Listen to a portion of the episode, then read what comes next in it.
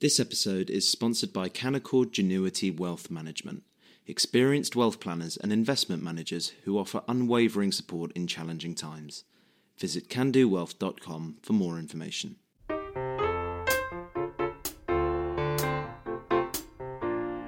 Hello and welcome to Coffee House Shots, the Spectator's daily politics podcast. I'm Katy Balls and this is the Sunday Roundup. NHS is bracing itself as the strike dates set by the Royal College of Nursing begin to loom, with the first to take place on Thursday the 15th. Laura Kuenssberg sat down with Stephen Powis, the medical director of NHS England, to discuss how the health service was likely to fare over the next few months. Unsurprisingly, the prognosis was not good. Do you have an idea of how many kind, how many procedures might be cancelled? I mean, there are all sorts of numbers out there. There was a suggestion there might be 15,000 procedures that don't go ahead. Is there a number you can share with people this I d- morning? I don't think it's possible to put a number on it at the moment. Uh, we will need to wait until the action occurs on Thursday uh, and see uh, what disruption occurs. But remember, as I said, the majority of hospitals in England uh, are not being affected this Thursday. In terms of the potential in the next few months, though, um, it's possible that these strikes will go on for many months.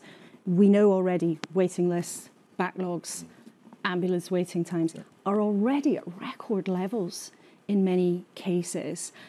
I mean, are you worried about the potential impact of this beyond this week?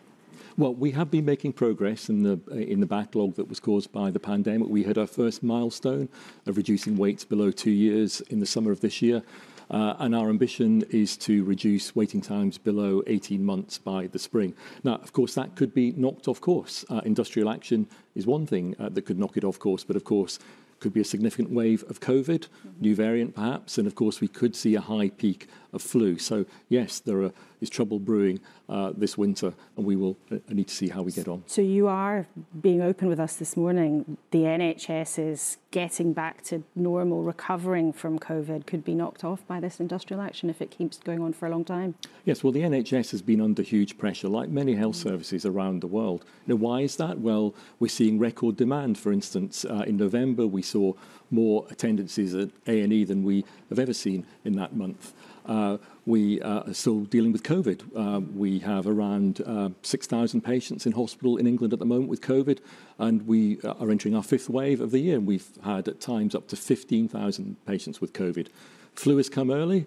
Just in the last week, we've seen a near 50% increase in the number of patients in hospital with flu. And of course, we have other respiratory illnesses coming back, such as Group A strep. On Sky News, Jayne Secker spoke to the Foreign Secretary, James Cleverly, about the government's role in alleviating and, hopefully, averting the strikes across the health service. The, Royal College of Nursing say that they want to meet the Health Secretary uh, to stop the strike. They say they've offered to negotiate five times but the health secretary has turned them down. This is what Pat Cullen, their general secretary, said. He said, negotiate, she said, sorry, negotiate with the nurses and avoid this strike. Five times my offer to negotiate has been turned down. I will press pause on it when the health secretary says he will negotiate seriously on our dispute this year. That means each of us giving some ground. When members of the public think it's extraordinary that the health secretary doesn't appear willing to sit down with the nurses. Well, the health secretary has said that uh, he is, of course, happy to meet. He said his door is open. He said that in the article that he wrote today. I think people need to understand, though, that the negotiation on pay is done by an independent pay review body. And so often we see people saying we need to take the politics out of this uh, these things need to be done by independent professionals. So we put in place an independent pay review body.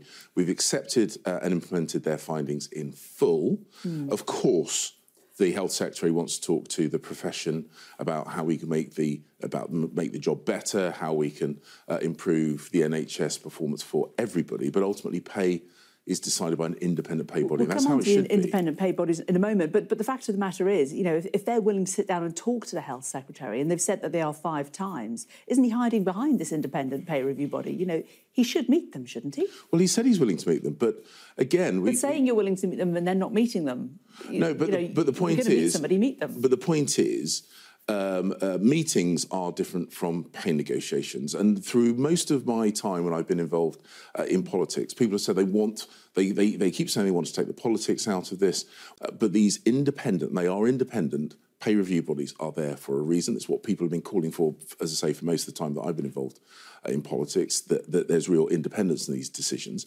And it's really important to recognise that the, the 19.2% uh, uh, request would, would cost something uh, something in the region of 10 billion pounds to match just that uh, pay award, which is okay. which is which is a, a, larger sum of money than the 8 billion pounds we're putting in over the next two years for health and social care to address the backlog. And that's and that's of course.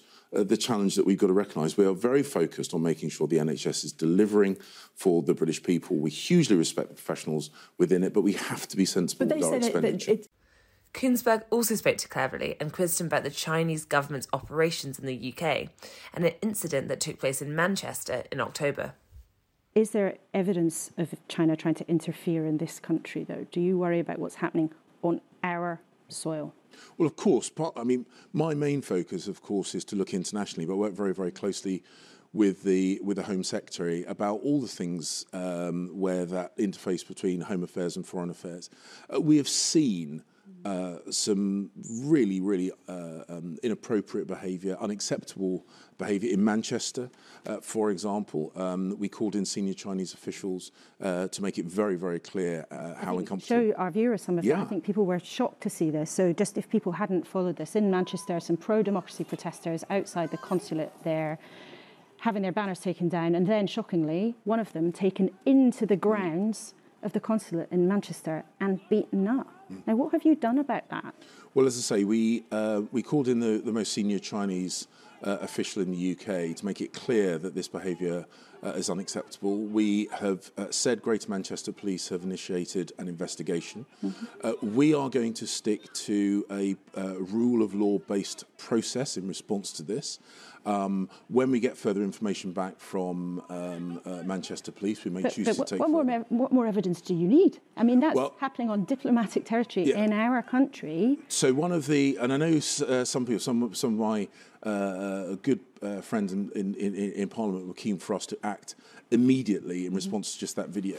The point I've made is in the UK, we abide by the rule of law there is a process. Sometimes that is a little bit slower than some people would like, but it is professional and it's actually quite quick. But there's a different and diplomatic process, isn't there? I mean, shouldn't people be expelled from this country, so diplomats, for being involved in that? So our diplomatic decisions mm-hmm. will always be based on the rule of law and due process.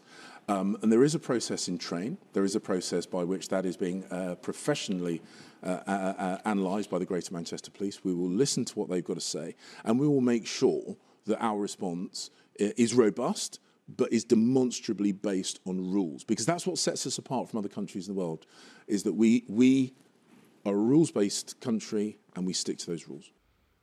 Secker interviewed the Shadow Health Secretary Wes Streeting, who has attracted anger from the British Medical Association following his remarks about the difficulties the public face when trying to access GP appointments. And as for the BMA, I mean, I was just responding in that interview with The Telegraph to criticism they levelled at me because despite the fact that I announced the biggest expansion of NHS staff in history, because I had the temerity to, to say that we should also expect better service for patients in exchange for that investment uh, because I, I, think that it's unacceptable that people have to wait on the phone at 8 o'clock in the morning to get through to GP. I have been treated like some kind of heretic by the BMA and I'm afraid, um, you know, I do understand the pressure that doctors are under. They do a very difficult job against very difficult uh, backdrop but what I'm saying is, if we're putting investment into the NHS, as the next Labour government will, we have got to expect better results for patients. And ultimately, it's my job to be the okay. patient's champion. I'm a patient myself.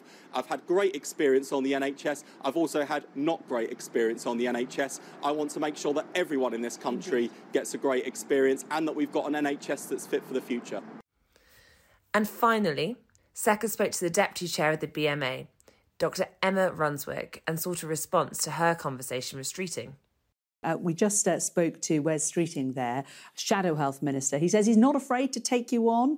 Uh, he calls you vested interests and says that you think he's a, heretic for wanting better patient access.